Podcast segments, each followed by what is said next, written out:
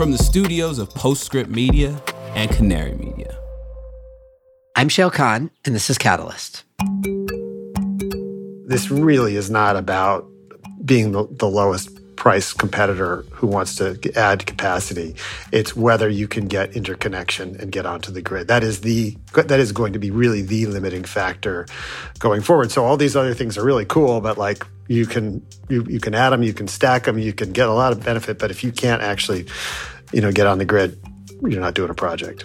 100 gigawatts of solar per year this decade in the United States. Can we do it, or will we get in our own way?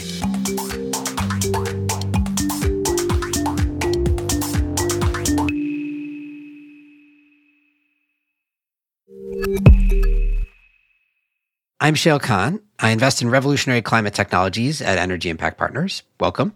So, you may recall when the Inflation Reduction Act had just been introduced, uh, I had a conversation on this podcast with my friend Jesse Jenkins from Princeton to review the analysis that his team at the Repeat Project did to try to project the impacts of the bill on energy and emissions and industry. And there was and remains lots to talk about in that bill, as we have done since and will continue to do. But the thing that has really stuck with me from that analysis, kind of more than anything else, is just the amount of solar it projects we're going to be building in this country over the next, I don't know, five to eight years. Just as a refresher, here are the numbers. We installed about 10 gigawatts of utility scale solar in the US in 2020.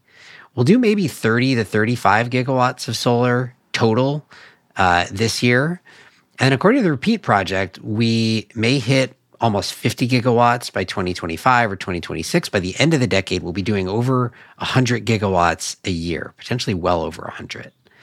And 100 gigawatts per year of solar in the United States is just a mind boggling amount, if you ask me.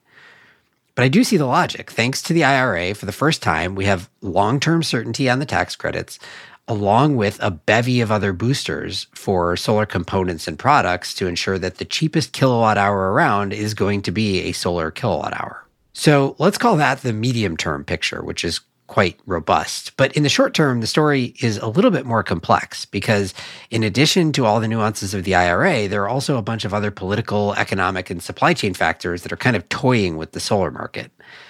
So, time to unravel that knot that is the current state of US solar and its role in geopolitics. For this one, I brought on Ethan Zindler. Ethan is the head of Americas for Bloomberg New Energy Finance, where he's been since the US was installing less than 100 megawatts per year. That's megawatts, not gigawatts. In other words, if he sticks around at BNEF for the rest of this decade, he may just over the course of that job see the scale of the US solar market expand by about a thousand X during his tenure. Before we begin, uh, just a reminder you can always send us topics for what we should cover on this show or give us feedback. You can leave us a voicemail if you're the kind of person who still does that sort of thing at 919 808 5832. That's 919 808 5832. Or you can email us at catalyst at postscriptaudio.com. You can also tag us on Twitter. But for now, here's Ethan. Ethan, welcome.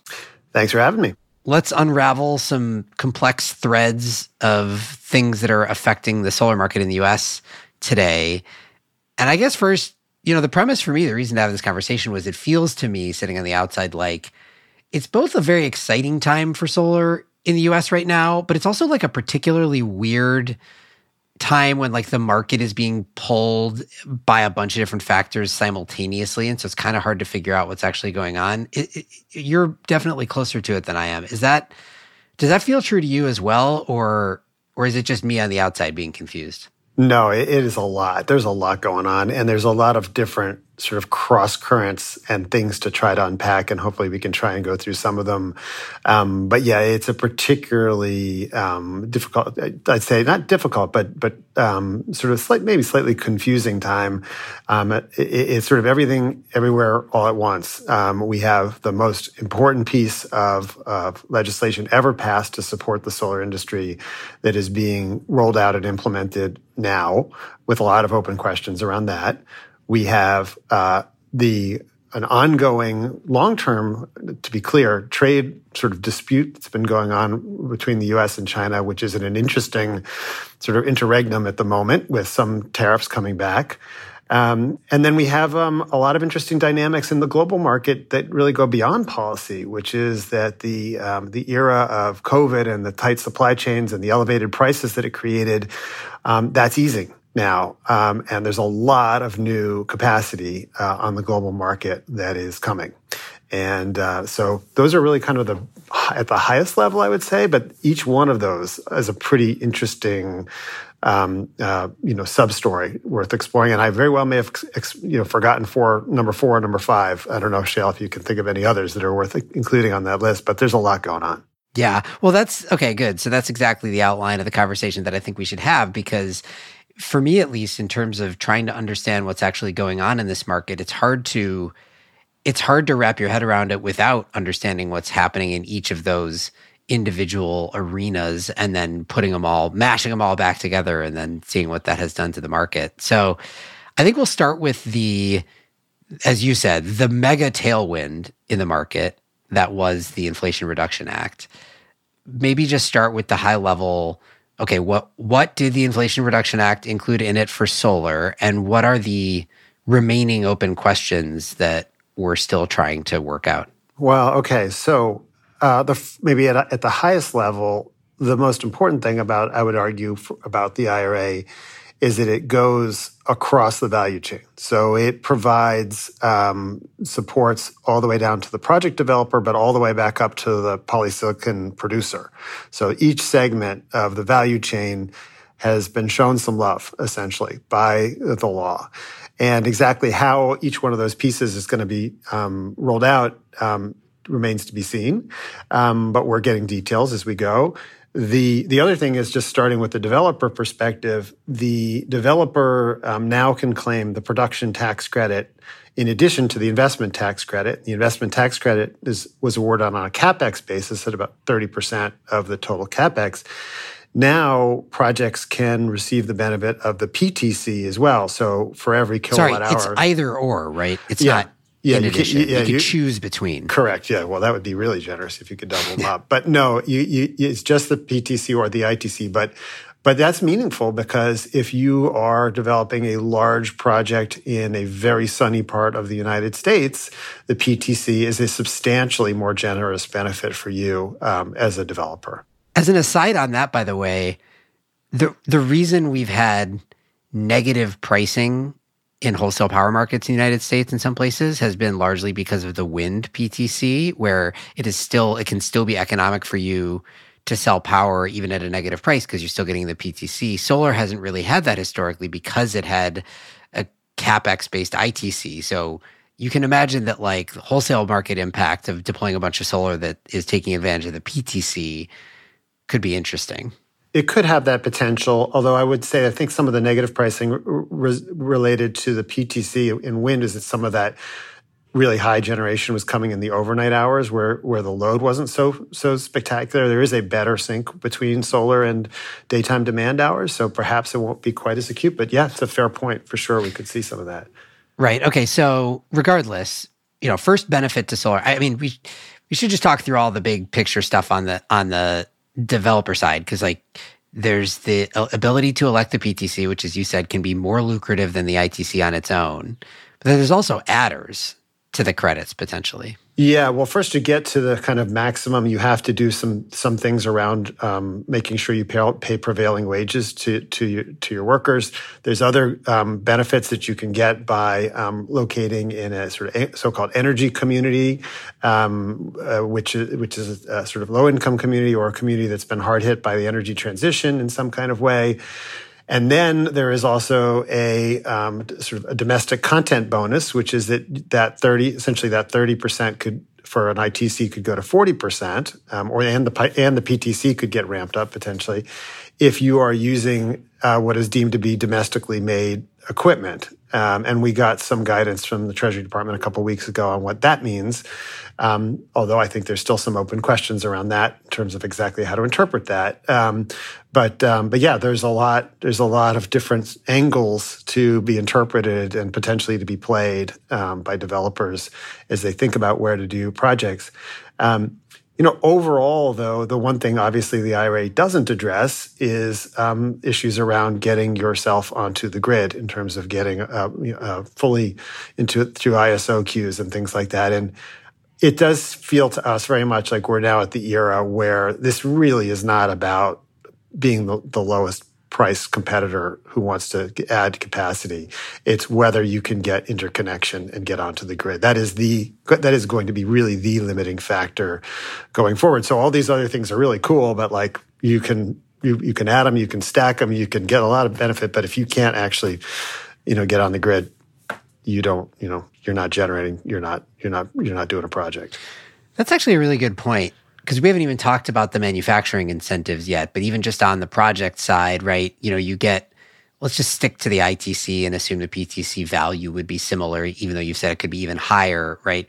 You can get your 30% ITC, potentially plus 10% if you're an energy community, plus potentially 10% if you're using domestic equipment. So it means you get half of your project paid for. It was already in many places pretty lucrative to build utility scale solar. So, like, you know, I, it, what you're saying is the economics are not the problem anymore. The economics are good generally. And the problem is, can you connect? Yeah, I think that seems to be, that is going to be, I mean, we, when we have done this in the past and modeled build levels. I mean, so we, we have a core forecast, which is happy to talk about, but we also run our models as to sort of economic, just purely economic build. If, if in a world in which you just dispatch whatever's cheapest, you know, the solar numbers would be, you know, 10 to 20 gigawatt 10 to 20 gigawatts higher per year of stuff that the, that our model sort of spits out.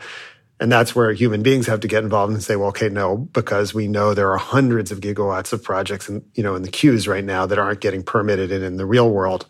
That's going to be the thing that you know restrains the market going forward. Right. And so to that end from the perspective of how much solar we're going to build maybe it doesn't matter so much directly whether it's getting manufactured in the US. But as you said, uh, there are a bunch of incentives in the IRA for domestic manufacturing of solar components of one kind or another and i do think we should still talk about them because they are they are relevant in the context of some of the things we're about to start talking about like tariffs yeah and they are um, to be clear they're they're quite generous. I mean, just to walk through them because uh, and I can't remember them all, but I've got them up here in front of me. But we're, we're talking for the for the modules seven cents a watt, for the cells four cents a watt, for the wafers, $12 per square meter. For polysilicon, $3 a kilogram. Um, there's inverters. There's, there's, there's, there's even benefits for uh, module backsheets, um, for, for fasteners. It kind of goes all the way up and even includes these other sort of subcomponents, which are pretty important. So it is comprehensive um, for sure. And to be clear, you know, this is this is the goal of the of the law is to try to ramp up manufacturing in the United States, and so um, you know this really is going to give it a go. There's no question about that, and I think there's we've seen some pretty interesting announcements of of um, new capacity that's looking to get built. To be clear, most of it so far has been module assembly, and module assembly is the last step and is sort of quote unquote lowest value in terms of the um, you know the value towards of the whole in terms of the whole process and the labor involved. Um, but we're seeing some announcements of stuff that go further up the value chain as well, um, including um, from Enel um, and uh, the other day from First Solar. Uh, First Solar, obviously, as a U.S. based company, is the one that is sort of licking its lips here, looking at these benefits because they are integrated. You know, they obviously have overseas production too, but they've got a you know a lot on U.S. soil, you know, as a share of their total. So they're very well positioned. Do you have an estimate just at the highest level, like stack up all the say say you had to fully domestically produced utility scale solar project, like what does that all stack? I was trying to do the math in my head of what that all stacks up to in terms of like dollars per watt covered by the incentives. I um, I can't do it. You know what I should have done? I I have not converted the wafers and silicon ones to um, dollars to cents per watt. Uh, obviously, on the cells plus modules, you're talking 11 cents per watt. Um, you know, U.S. M- module prices have been a good deal above the global price and they've been somewhere up, you know, closer to 35, 40 cents. So, but that just alone, you're talking about, you know, a third to a quarter, you know, a quarter to a third of that. But obviously there's the stuff further up as well. Um, so yeah, it's pretty considerable. And to be clear, and this is this maybe another part of our conversation, but prices for modules are dropping. Um, and so as that global price drops, well, these these um, supports are not pegged as a percentage of total cost. These are cents per watt, and so their um, their value could really rise um, as the total um, cost of a module um, drops. Uh, of course, the prices that I just talked to you about dropping are global prices, not U.S. prices. Uh, and so, you know, that, the real question is how much does, does this apply to a U.S. made module? Okay, so that's a good segue then to the next thing affecting the market, right? So we've got just on the to wrap up the IRA thing, really lucrative demand incentives or or project level incentives, also very lucrative manufacturing incentives, though our manufacturing base in the United States as of today absent a few players like First Solar, as you mentioned, not that big. And so the result is it's not like you could supply 100% of US solar demand up to whatever level you want tomorrow with with domestic supply anyway. And so in the meantime, there still is a lot of imports, which is relevant because of the second thing, which is this trade dispute that you described. So orient yeah. us there. Oh, well, where do I start? Well, first of all, I, I, I, I, totally agree with your point, and and it's not even close. To be clear, you know, of the roughly 35 gigawatts of solar installed in the United States, you know, I don't think we've got more than several, you know, several gigawatts at tops, I think, that could um, potentially match that in terms of being sort of sufficiently integrated through the value chain uh, at the moment. The question is about all the stuff that's coming online. And I think we've seen about 40 gigawatts of module announcements. Uh, a much smaller percentage of that that's going to be cells. But let, anyway, let's talk about trade a little bit. Um, and boy, what a long and tortured you know story. You and I have both been around this for some time, and you know, for I think for some people they may think this is new, but it's not in the sense that um, you know the tariffs that are that are being talked about most of all now. Uh, a version of them have actually been in, in place, I believe, since 2012, um, and we've had various disputes along the way um, of, of, various types. And I don't know how much we want to go through the whole. Um, maybe I'll try and give the latest sort of update that I can, which is basically um, that there was a complaint there, there, was a complaint raised by a small, very small solar manufacturer in California called Auxin Solar that complained essentially that there were companies from Cambodia, Malaysia, Thailand, and Vietnam that were um, providing um, equipment into the U.S. that was using um, Chinese made cells and, and wafers uh, further up the value chain, and that this essentially constituted a violation of what were existing um, tariffs that had been in place for some time. In other words, what happened was uh, we imposed tariffs on China, imports from China, and a lot of companies shifted their supply chain from China to places like Southeast Asia, such that they would make whatever they could in China, ship it to Southeast Asia, convert it into a a module there, and then ship it to the United States. And this latest complaint, the Auxin Solar complaint, was basically saying this is you trying to cheat the system. Yeah, exactly. They basically say, hey, that's that wasn't the intent here. The intent here was to try and block Chinese equipment. And preliminarily, the Commerce Department, so the Commerce Department started to investigate this. Um, the market, I think, fairly understandably freaked out um, because about 80, 85% of all the equipment that was being installed in the US was coming from those four countries. And given that we don't make much stuff in the US, imports are massively important. Um, and so that was proceeding. And then the White House intervened um, last June and basically called a timeout and said, okay, um, for two years, we're going to suspend the outcome of this investigation uh, into the end of 2024. Um, and so essentially, there was a reprieve, and those those tariffs, which could have been quite punitive, were um, essentially would have would be postponed. I mean, and just to be even more confusing, Commerce hadn't even finished doing the investigation. They then trundled along and continued that, and then they came up with a conclusion. I think it was in um, December, in which they said four of eight companies that they were looking at were deemed to be circumventing the rules, and that they would be um, applying tariffs to them, um, starting in. At that point, now the timeline effectively with a start date of December of 2024. So that was sort of where we left things, which was that, you know, we weren't going to get any more tariffs. And then um, Congress got um, energized about this issue, um, I think about a month or two ago, um, and decided that they wanted to overturn what Biden had decided. And they actually passed legislation to overturn what Biden decided with, with the aim of immediately putting higher tariffs in place. Biden then vetoed that. And so that brought us back to what was the status quo, which is that basically these tariffs are on hold until December of 2024. So anyway, that's a long and complicated story, but basically, um, and the only reason it's worth kind of talking through the story is because beyond the kind of specifics and mechanics of this, um, I think it's worth highlighting what the political dynamics are and the fact that, that you know Congress went out of its way to do this um, and by the way, you know, basically the entire Republican caucus in House and Senate voting for it, but some Democrats too got on board. So, uh, you know, it, it, needed those votes and it did pass. It wasn't a veto proof pass, but the point is it represents the sentiment uh, pretty clearly that's out here here in Washington um, in terms of viewing China as a competitive threat. Uh, and I only raise that in sort of the broader context is because I know we're going to talk about looking forward and, and like what strategies should be for manufacturers and how you think about the U.S. I only raise that to make the point that you know you and I have been watching as this trade war over solar has been going on for 10 years and it's not like getting any like like the, the heat's not coming down. It's just going up at the moment. And so that as a dynamic is probably something to factor into decisions about maybe where you want to buy your modules in the future or whether you want to put a plant in the united states to potentially sidestep all these issues that keep coming up around tariffs.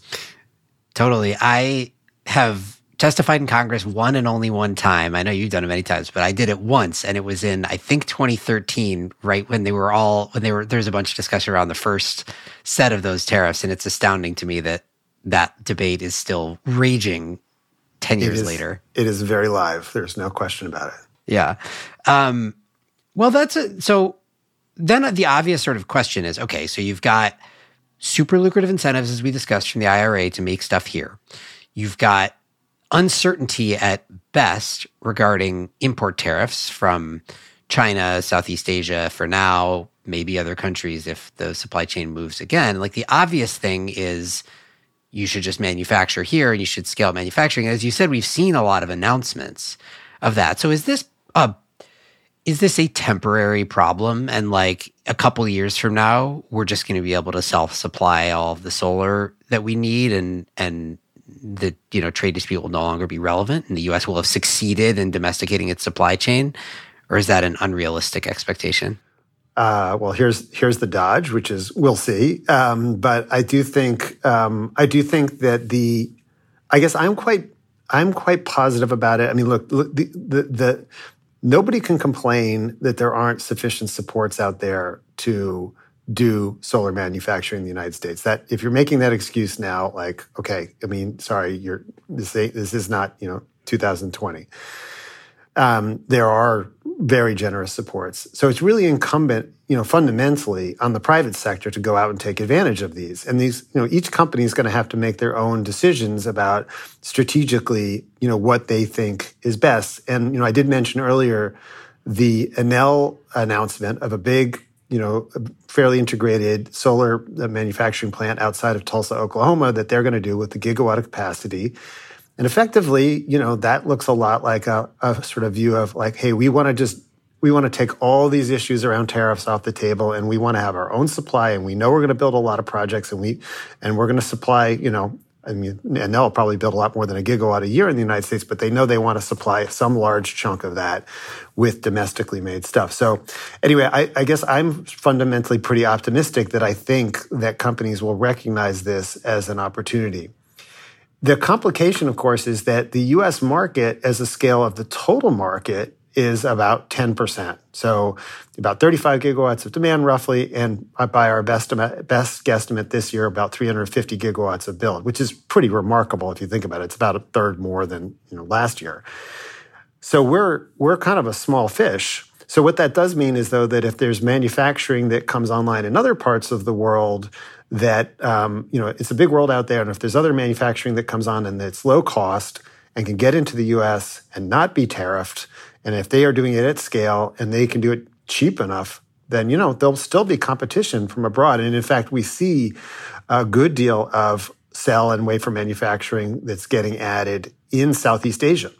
Um, so that those countries, which you know, uh, the very countries that are being sort of you know that had been got investigated, so they could potentially be rivals of suppliers of equipment um, uh, to the U.S. Um, competing against U.S. You know, U.S. manufacturers, and so that's probably the game that we're looking at if we're looking three, four years out the, down the road, is U.S. manufacturing competing with Southeast Asia on the assumption, of course, everything I'm assuming is that life doesn't get any easier for importing Chinese-made equipment, which it doesn't look like it's going to get.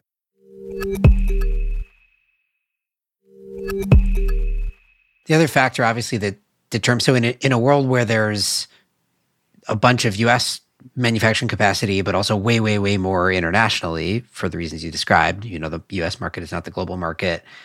Um, it just comes mostly down to price competitiveness. And so then the then the dynamic is you've got the incentives here uh, for domestically made stuff versus the cost savings of manufacturing in other countries. And I think one thing that people who are not deep in this often assume is that those cost savings, for example, for manufacturing in China or Southeast Asia, come exclusively from labor. It's just cheaper labor.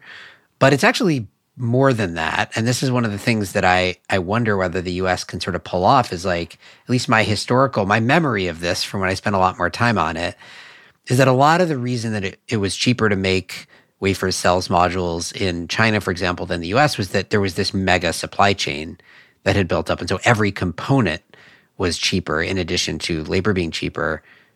If we do indeed get tens of gigawatts of manufacturing capacity in the US, do we start to build up a supply chain that rivals some of those countries and then that cost difference starts to erode? I mean, the short answer is we're going to have to.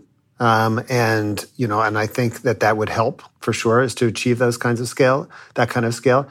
I think I look, I'm, I'm, I'm, I'm generally optimistic that I think it can be done because I think what has long been lacking from the U.S. market was any true sort of long-term optimism, like that this was gonna, this was for real. It was gonna keep going. It was not contingent on an ITC on again, off again. It was not contingent on a bunch of, you know, whether the Arizona, whatever, you know, the Public, Public Service Commission does this on net metering or whatever. It, and the signal has now been sent, I think, um, for demand longer term. And so I think again, and this is where you know decision where this is really about hundreds, thousands of decisions by manufacturers about what they're going to do next. But I think that the paradigm I think is shifting, and there's a recognition that this is for real. Um, I think one other thing that's changed again, this is part of the paradigm conversation, is just that you know, like we're now talking real scale of this market. And, you know, like as you and I have both been doing this for a long time, it was like half the time when you would talk to someone, you had to convince them that, okay, there's going to be an energy transition and then like a lot of money is going to get employed, you know, get, get deployed and like, and it's going to be a great opportunity for you. It's like actually, you, you know, you and I don't even have to make that case from the first two points anymore. It's more now it's really about like where is the money going to go and who's going to benefit. And so I think just generally speaking, there is a more positive outlook around all this. But all the things you just said are totally valid. And, and, and I mean, I would add one more, which is, you know, I think that we in the US side tend to think, oh, well, just China just takes stuff and they do everything at scale. And there's no question that that's part of it. But look, over 10 years, they have also like gotten really good at the engineering related to building new manufacturing and doing it efficiently. And that is something that like the U.S. actually, we talk about imports, like we probably going to have to import more, you know, um, you know, uh, very, very well skilled and engineered folks, uh, you know, and capable folks to do a lot of this stuff over here. So, I, you know, I don't, I think it's, unf- I think China gets a bad rap sometimes as, as, sort of simply being accused of just taking our innovations. Now, they've done a lot of innovating too. And so the U.S. has a fair amount to catch up on. And like I said, I think that's doable, but it's, it shouldn't be underestimated.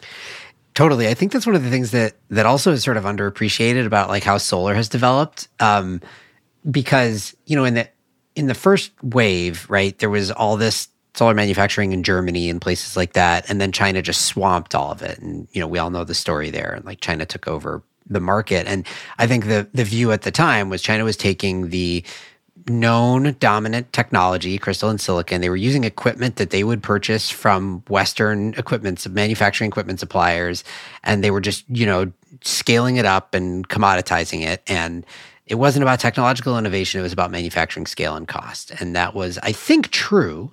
But then what has happened since then, as, as those Chinese manufacturers have gotten bigger and bigger, they've also become quite innovative. And so all of the new innovations driving down the cost of modules into the 30, 30s of cents per watt these days versus the, you know, dollar per watt that it was back in those days um, that's come from them. And so it's right. You can't really rest on your laurels and say like, okay, well, we're we're we're a Western company, so we're going to innovate our way into being cheaper. Um, they innovate too. Yeah, no, totally. I I think that's a that's absolutely real. And uh, so so we're going to do need to innovate in the U.S. and we're going to need to scale. And have to do both. And like I said, I think there are sufficient incentives here to make that happen. But to be clear, there's going to be real competition. And actually, a lot of the competition is probably going to become more from Southeast Asia than it is from directly from China. I mean, China, of course, will be a huge part of the story because they're the ones who are driving the total scale and the whole pie getting bigger, bigger. And they're the ones who are going to make it possible for manufacturers in Southeast Asia to sort of say, okay, no, we're just going to serve the US market because that's big enough because the whole pie is so enormous. Um, but, um, but I think in our view, that's kind of where you're going to see more of the direct competition, you know, over the next three to five years.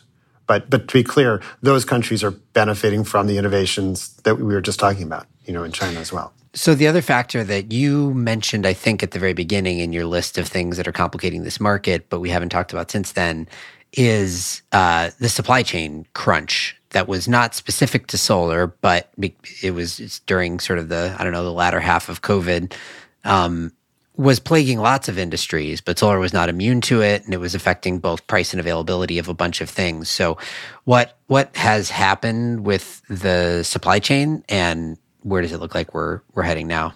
Well, to, sort of vastly oversimplify it, it feels like it the fever is broken, and that the um, the, the, the, challenges and the struggles that were defined by those couple of years are now really past us. And I think in our latest, um, you know, our, la- our latest uh, market outlook, we're saying we're seeing module prices now down to uh, somewhere around 20 cents on a, you know, a Chinese module. And that's down from, I think it was 28, 29 cents sort of um, a year or two ago. And so there was some short-term pressure. Polysilicon prices have come down by about half from where they were quite recently. And so the major, you know, stresses that were there on the market are now um, are now gone, and um, so we're back. You know, we're we're back in business. When and, you know, uh, my colleague Jenny Chase, who you know well, just uh, was just back from China, was telling me that she, or you know, are telling our clients that she, you know, people were trying to sell her modules for 18 cents a watt, which you know, by our estimate, would be pretty much the lowest that we've seen. I think 19 cents was about the lowest we got before, but um, and we've been saying that we thought you'd get to 18, 19 cents somewhere around the end of this year. Maybe it's going to come a little bit sooner. So, you know, the global market is now putting real downward price pressure uh, uh out there, and hey, that's a, I think it's, that's great for the world. Um, it, it, certainly means that you got to sharpen your pencil if you, you know, and really go through these incentives in the U.S. and think about how you're going to try and compete with that, um, ultimately. Um, but it's, um, but it's, I think it's a, it's a really good thing. And then if you think about where we're, and part of this is, is, you know the the sort of unclogging of some of the, some of the supply chains. The other thing is that um, there's just a ton of um, new um, silicon manufacturing that is coming online. Um, you know, we you know like I said, we're our middle range forecast for global um, installations this year is about 350 gigawatts. Um, there's roughly our best estimate about I think about 600, the equivalent of 600 gigawatts worth of silicon manufacturing. And I'm not giving it to you in tons, I'm giving it to you in gigawatts. But the main point being that like it's not twice as much, but whatever that is, like 40 percent more, or something like that. Um, maybe not, no, maybe not quite doubling, but but there's a considerable amount of headroom there now. Um, and that's filtering through the market in a pretty big way. And it's just kind of, to me, you know, as, as, a person who's been at this for a while now, you have too, is historically the numbers are, are in, you know, they're they're not crazy because it's cool that this industry is growing, but like we're talking about another potentially close to doubling of installation per year by the end of this decade, something like in the 600 to 650 gigawatts, something like that range. And um, you know, we've come from, you know, it was, I'm looking at the chart here, 18 gigawatts as recently as 2010. Um, it's just an enormous amount of growth. Um, but there's a lot of headroom to grow into at this point and a lot of new plants that are coming online, online at every segment of the value chain, um, overall. And that's going to put good sort of downward pressure on pricing, which coming all the way back to the US does kind of bring us full circle a little bit, which is again, this is not going to be about, can you do solar cheap? It's going to be, can you get solar online? To that point, actually, I would say, from what I could tell, on the has the supply chain crisis totally alleviated thing, the one area where the crisis seems to be raging as strong as it ever has, maybe stronger, is uh, uh, grid transformers, elect- electric mm-hmm. transformers, mm-hmm. yeah. where there's like an 18 month wait time and supply shortage, and there's not enough electrical steel for the types of transformers that you, we use on the grid. So it's not within the context of the solar system itself, but to the point on getting things connected to the grid, um, transformers is a real bottleneck still today. Yeah, absolutely. And that's obviously affecting not just solar, but kind of everybody. Okay, so I think we've covered all the big driving forces that are affecting the solar market right now in the US. I, I think if I if I pay no attention to what I think is actually happening in the market and I just hear what we've been talking about, I think my reaction would be okay, we've got IRA incentives creating these crazy tailwinds. We've got tariffs that are on hold, at least through the end of next year, unless Congress passes another bill and Biden doesn't veto it for some reason and we got a supply chain crisis that seems to be alleviated. So it seems like it should be full steam ahead on this market right now and like just go, go, go. Again, with the constraint being, can we connect this stuff to the grid? Is am I misinterpreting it? I mean, I think it is. Um, you know, if you look at, um, you know, we've seen, you know, dozens of gigawatts of module again module capacity that's being announced and then a much smaller subset of cell capacity that's being announced in the US and a lot of big names that are trying to, trying to get into the market. Definitely folks still looking for clarifications on different parts of the treasury guidance that's either come out or is due to come out on various things and that's sort of understandable but um, but I mean I have to say you know the questions we get from clients are just about you know are, are often fairly forward looking about like you know where, should we build in the United States and, and things like that. And I think that's you know that's a very those were not questions we were getting four or five years ago. Um, and so yeah no I think it's uh, ultimately I'm quite optimistic. I think there's all kinds of there are all kinds of various cross currents, and I don't think it's by any means a slam dunk that um, the U.S. will be the lowest cost. You know, will, you know, it will it will fight to be competitive with Southeast Asian nations um, to to produce this stuff, even with these subsidies. I don't know that that's a, a, for certain that it's going to work. It's it's absolutely contingent on private sector action to take advantage of it. I'm optimistic that I think it that ultimately will work, but it is it is not something that you just wave a magic policy wand and uh, and it happens. And so we're going to have to we're going to have to see. But generally speaking, it's quite it's quite bright. I think the the the um, area that I keep I know I keep mentioning multiple times, but like is is going to be around permitting.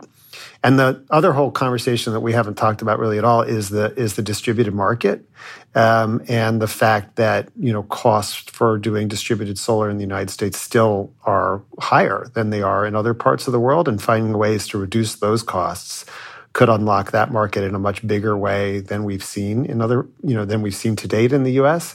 Um, you know, we've seen some enormous numbers in other parts of the world um, for distributed solar, and we've seen how quickly it can grow, and it, it, just hasn't taken off at quite the same pace here in the U.S. So I wouldn't say that that's sort of a negative thing. That's just some. I, I would say that's something that potentially there's an area for more focus and, and maybe for an entirely separate conversation. So I guess finally, maybe looking into Bloomberg's crystal ball here, for there's some people who care about solar standalone. They just care about what's going on in the solar market. There's also a lot of people who care about solar because it appears it may become the cheapest source of electricity to power a bunch of other things. And the question that we often get, because we're talking to all these startups who are trying to do some electrochemical process or something like that, and they're reliant on some assumption in their techno-economic model around the cost of energy. And setting aside the nuance of are you taking delivered electricity, are you taking so solar directly, whatever. You know, the, a big part of the question is like you have to kind of take a bet on the trajectory of cost from a dollars per kilowatt hour perspective um, that solar is going to be able to hit. Given all of these incentives, where do you think the delivered cost, the dollar per kilowatt hour cost of solar can land in the US in the next I don't know, five years or something. Mm, I wish I, I wish I, I wish I could come back to you on that one because I, that's one. It's definitely a, a question I want to ping my colleague Jenny on uh, to give you an exact number. But I think your point overall on it is is dead on, which is that there is when you're thinking about dedicated systems, potentially there's this potential great opportunity. Of course, the the, the thing that keeps coming up is around um, green hydrogen potentially and using solar for that, and maybe the potential to vastly oversize a PV system. Um, since the challenge with hydrogen, obviously, is that you want to run your electrolyzer 24 seven, and that's not the the output that you typically get out of solar, obviously. Um, and so, you know, maybe the economics on that start to get better. The applications for it in other areas in industrial heat and stuff like that, unfortunately, are probably fairly limited, certainly in the short run. Um, but you know, we'll see. I mean, uh, there there are there are efforts to try to electrify other types of industrial processes. Unclear quite how how much progress that there will be able to be made on that overall. But certainly in the context of dedicated power for for um, green hydrogen, I do think these really low numbers are something to be to be thought about. Um, and there's you know a whole other conversation. Obviously, there's a a very live um, question to be determined about effectively the definition of green hydrogen and maybe and maybe um, the super low cost solar um, can can help sort of I don't know, may uncomplicate that conversation slightly. Ethan, thank you so much for doing this. Shayle, a real pleasure. Thanks for having me on. Ethan Zindler is the head of Americas at Bloomberg NEF. This show is a co production of Postscript Media and Canary Media. You can head over to canarymedia.com for links to today's topics. Postscript is supported by Prelude Ventures, a venture capital firm that partners with entrepreneurs to address climate change across a range of sectors, including advanced energy, food and ag, transportation and logistics, advanced materials and manufacturing, and advanced computing. This episode was produced by Daniel Woldorff, mixing by Roy Campanella and Sean Marquand, theme song by Sean Marquand. I'm Shayle Kann, and this is Catalyst.